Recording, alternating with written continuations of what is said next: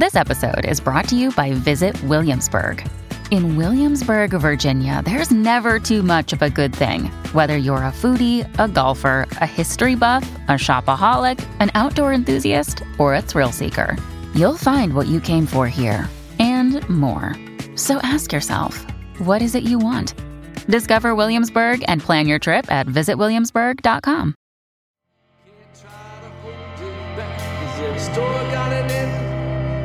Eventually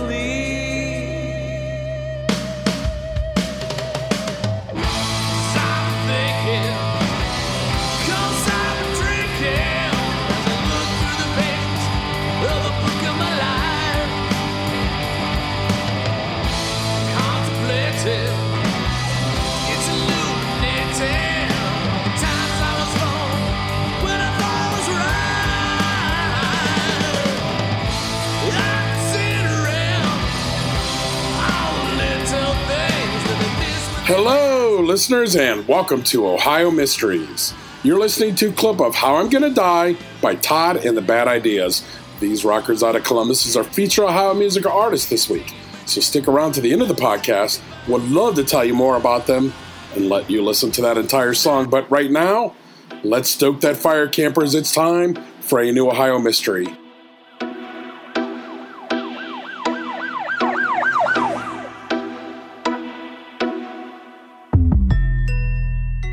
I'm your co host, Steve Yoder, and with me is our researcher and storyteller, Paula Schleis, who spent an award winning 30 year career at the Akron Beacon Journal. Hi, everybody.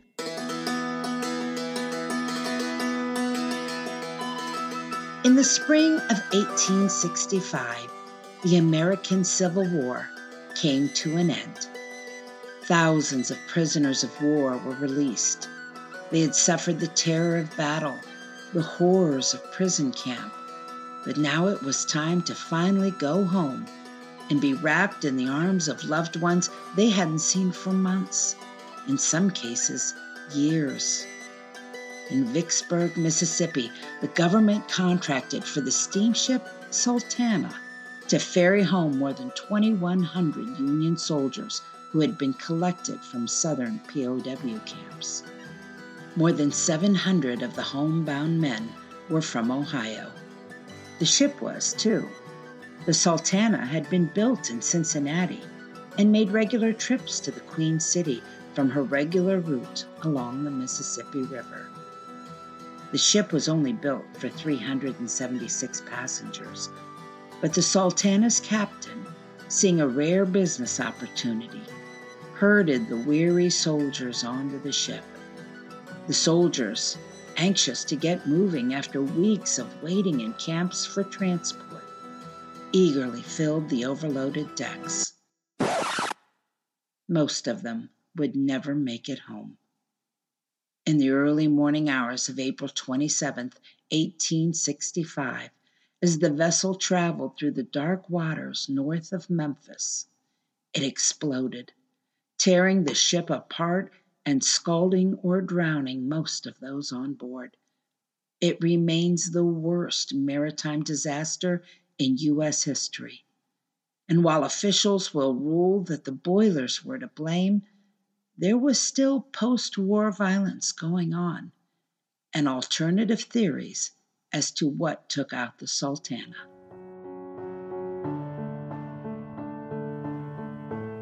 The Sultana was born during the war built by the John Litherbury Shipyard in Cincinnati in 1863.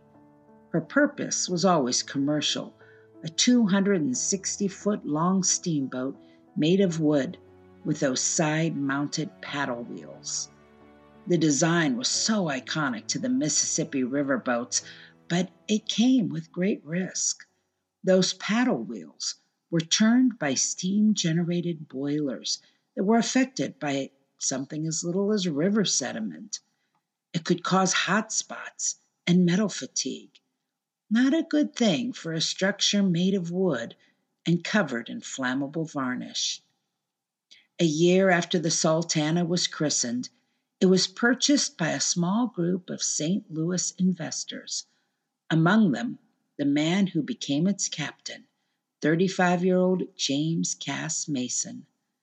the Sultana and its crew of 85 began plowing the waters between St. Louis and New Orleans, primarily involved in the cotton trade.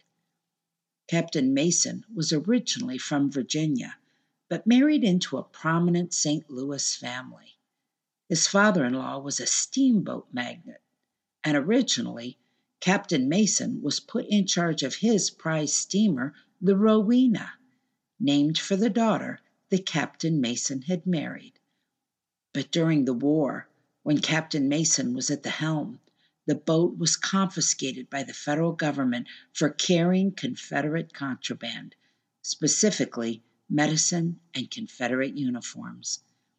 Captain Mason and his father in law became estranged after that affair, especially after rumors circulated that maybe Captain Mason was a little more aligned with the Union cause than his in laws.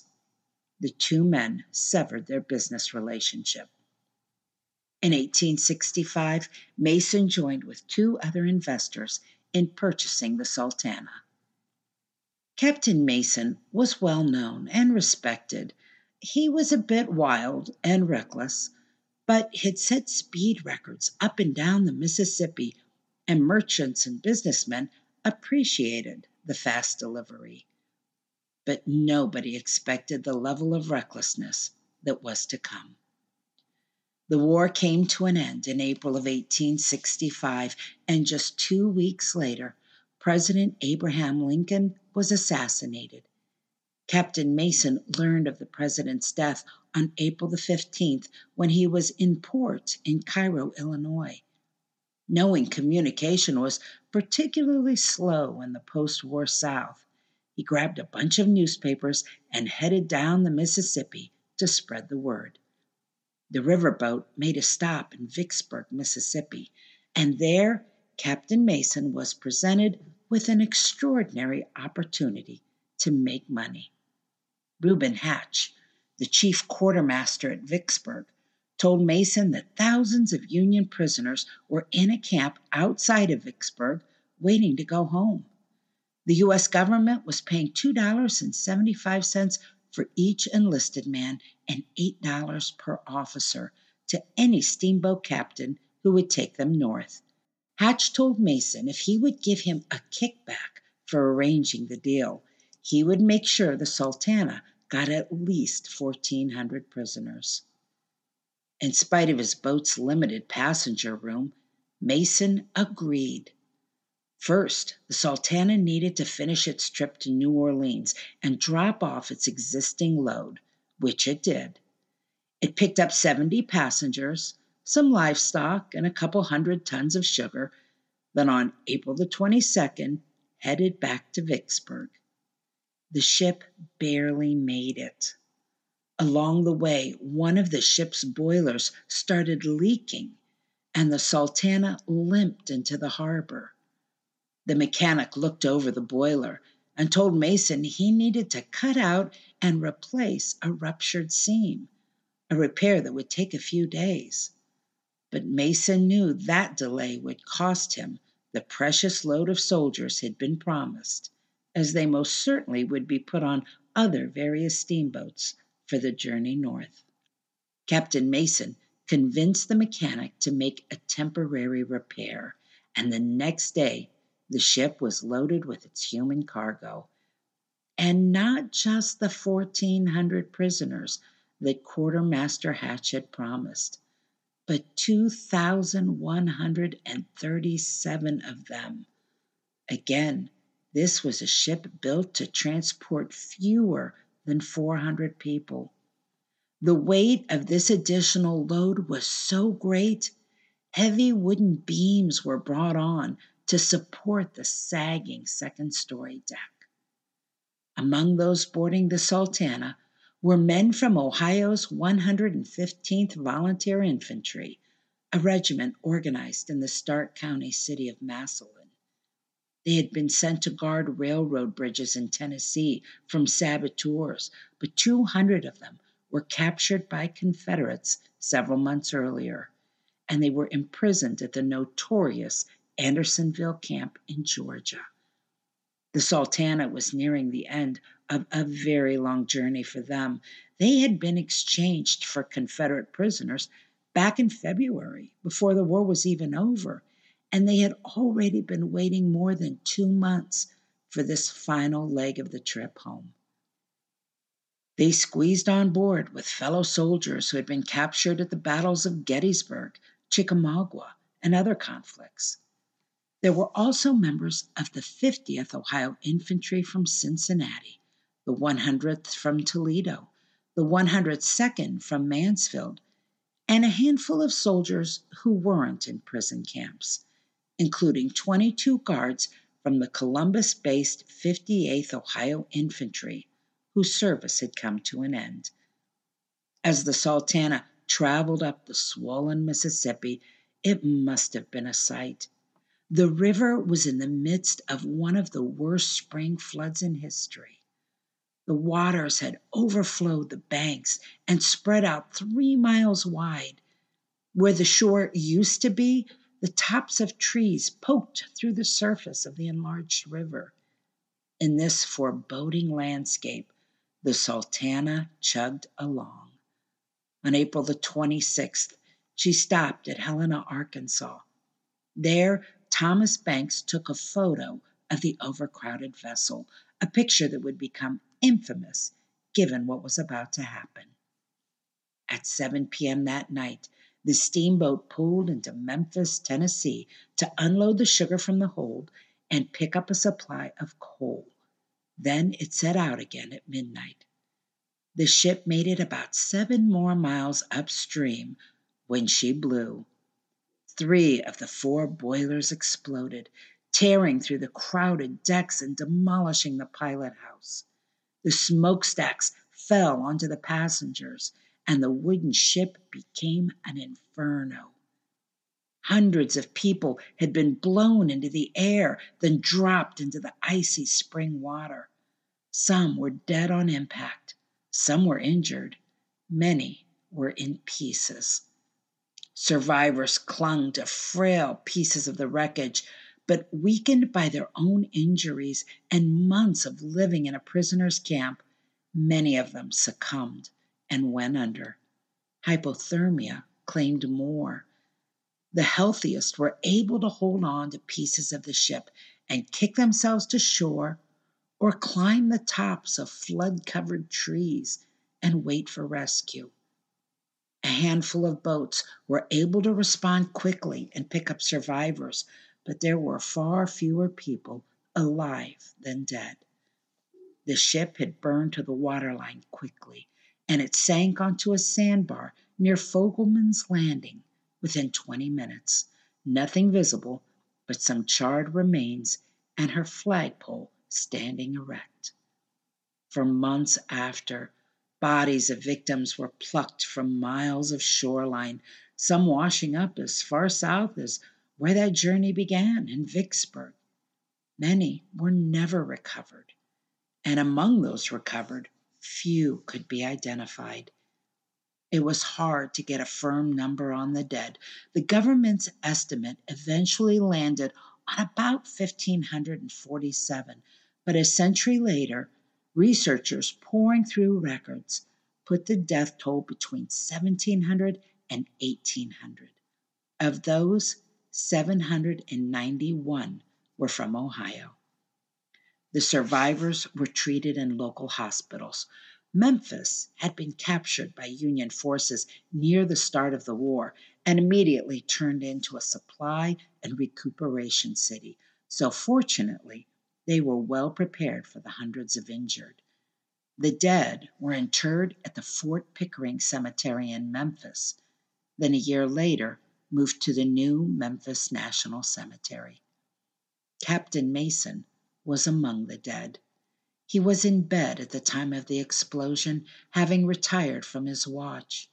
Witnesses said they saw him after the blast, throwing shutters and doors to people in the water to help them stay afloat.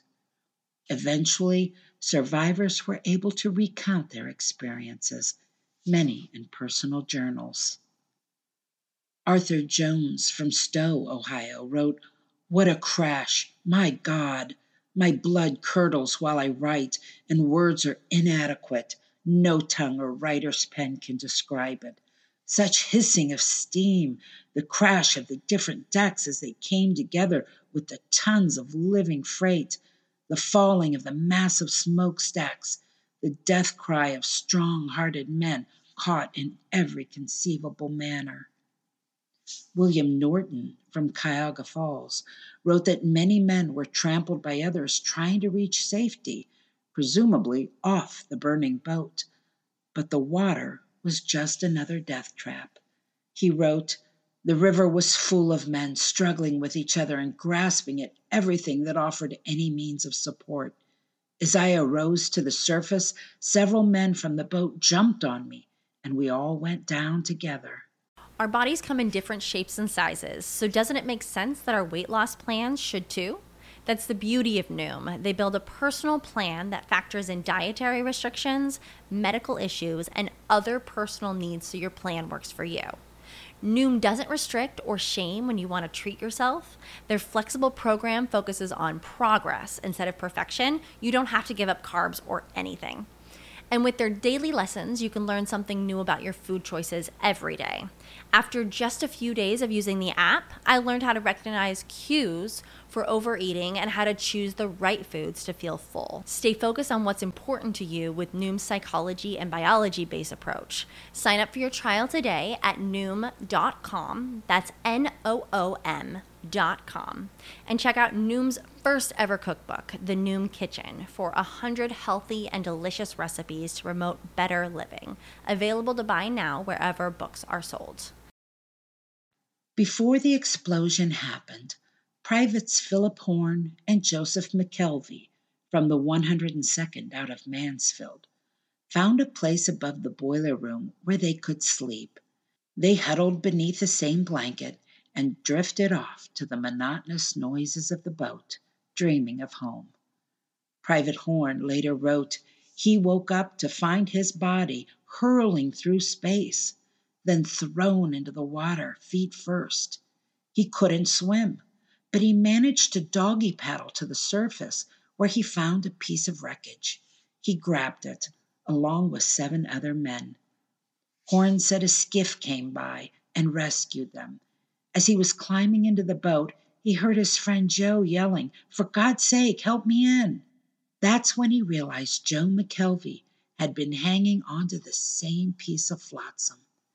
He didn't even recognize him. Philip asked him if he was hurt, and he said, Yes, scalded from head to foot. Philip couldn't believe he himself hadn't been injured at all, yet the man who shared his blanket was mortally burned. Joe died of his wounds the next day. The ship carried one person of prominence who survived.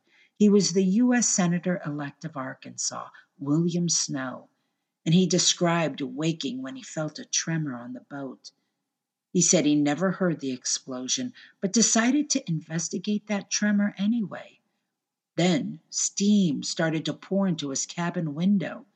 He opened his stateroom door to find a scene of horror. Screams, fire, parts of the ship collapsed, scalded bodies running past him. He said he first considered jumping off the left side of the boat, but the sea of heads was too thick and he feared he would kill someone by jumping. Then he tried the right, stepping over dead men to reach the side of the boat. He saw some men fastening life preservers to their wives and children and throwing them overboard. The water below looked thick with bodies as well, but flames had driven them back far enough that he saw a place to leap. He jumped, found a log to hold on to, and spent four hours in the river until he was rescued. Despite being the worst maritime accident in U.S. history, a record it still holds, by the way. The Sultana's explosion didn't even warrant front page news coverage at first. That's because April was already one of the most significant months in U.S. history. The Civil War had ended on April 9, and there was the news of rebels still fighting in some areas. President Abraham Lincoln was assassinated on April 14, So there was that, and the aftermath of a new president, Andrew Johnson, being sworn in. And just one day before the Sultana exploded on April 26th, Lincoln's assassin, John Wilkes Booth, had been killed in a gunfight.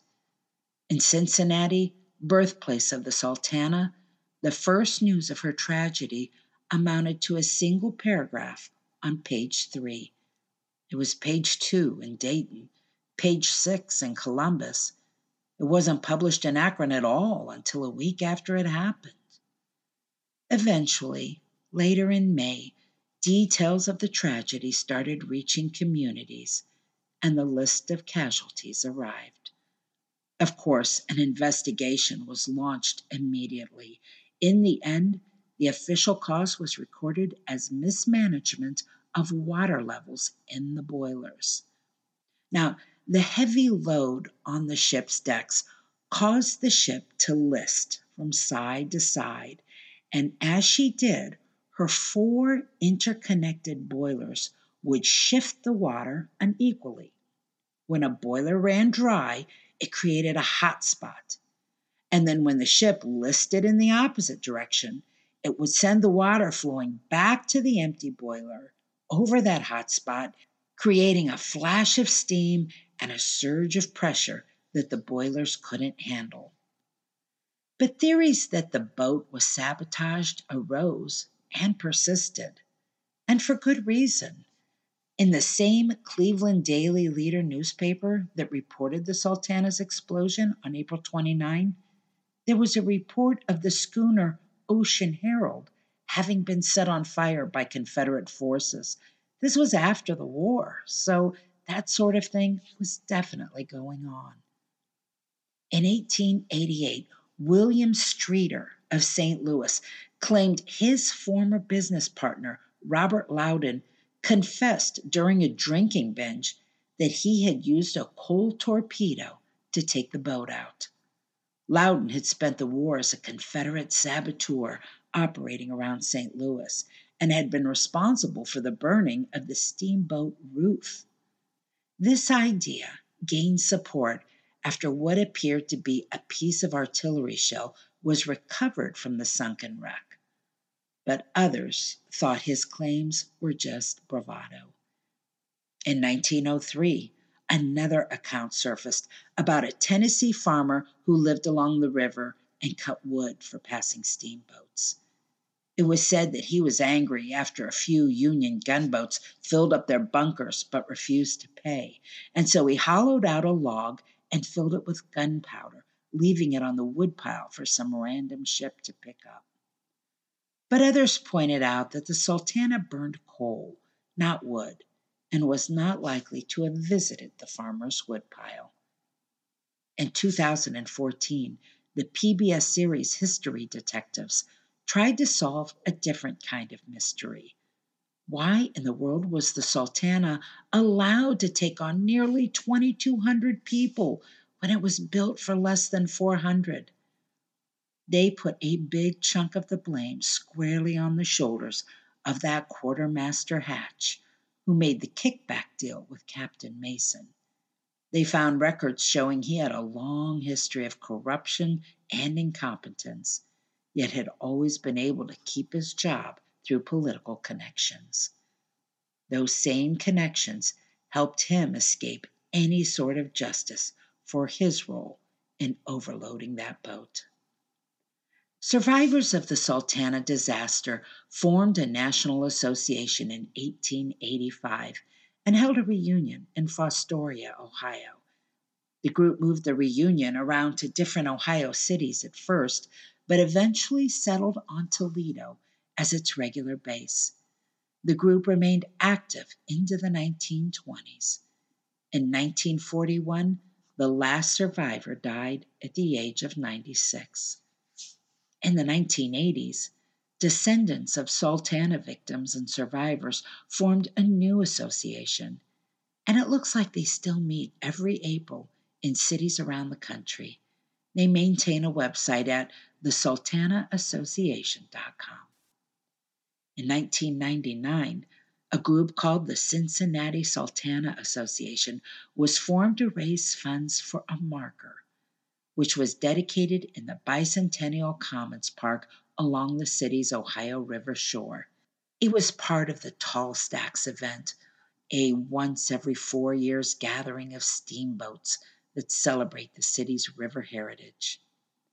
I also found memorials to the Sultana in Cuyahoga Falls Oakwood Cemetery, a marker in Mansfield's South Park listing their dead, and an obelisk in Alliance's city cemetery for eight of their own. Interestingly, the charred wreckage of the Sultana is not under the waters of the Mississippi. The river channels have flooded and shifted so much over the past 150 plus years that the ship's remains are actually a couple of miles inland.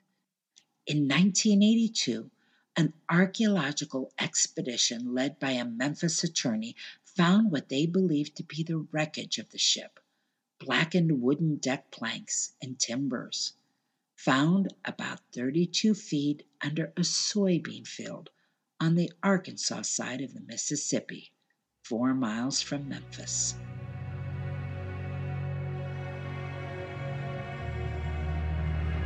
That's it for tonight, listeners. For photos, news clippings, and more on this and every episode, hop on over to our website, ohiomysteries.com.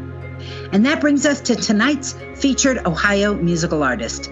Todd and the Bad Ideas is an old fashioned rock and roll band from Columbus, comprised of four guys who say they're just having a ton of fun and love sharing their passion with others.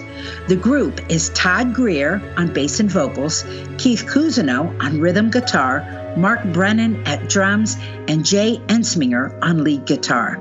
These guys perform a lot, but we're recording this before their January schedule was released.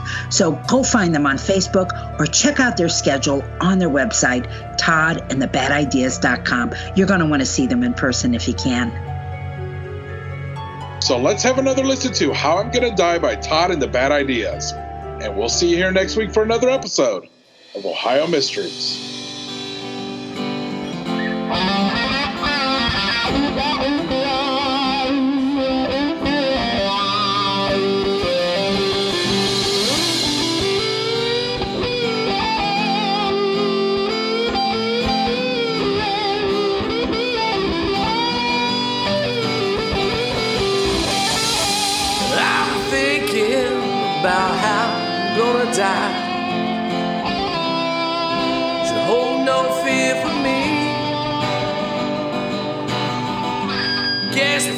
I'm what it means to be alive.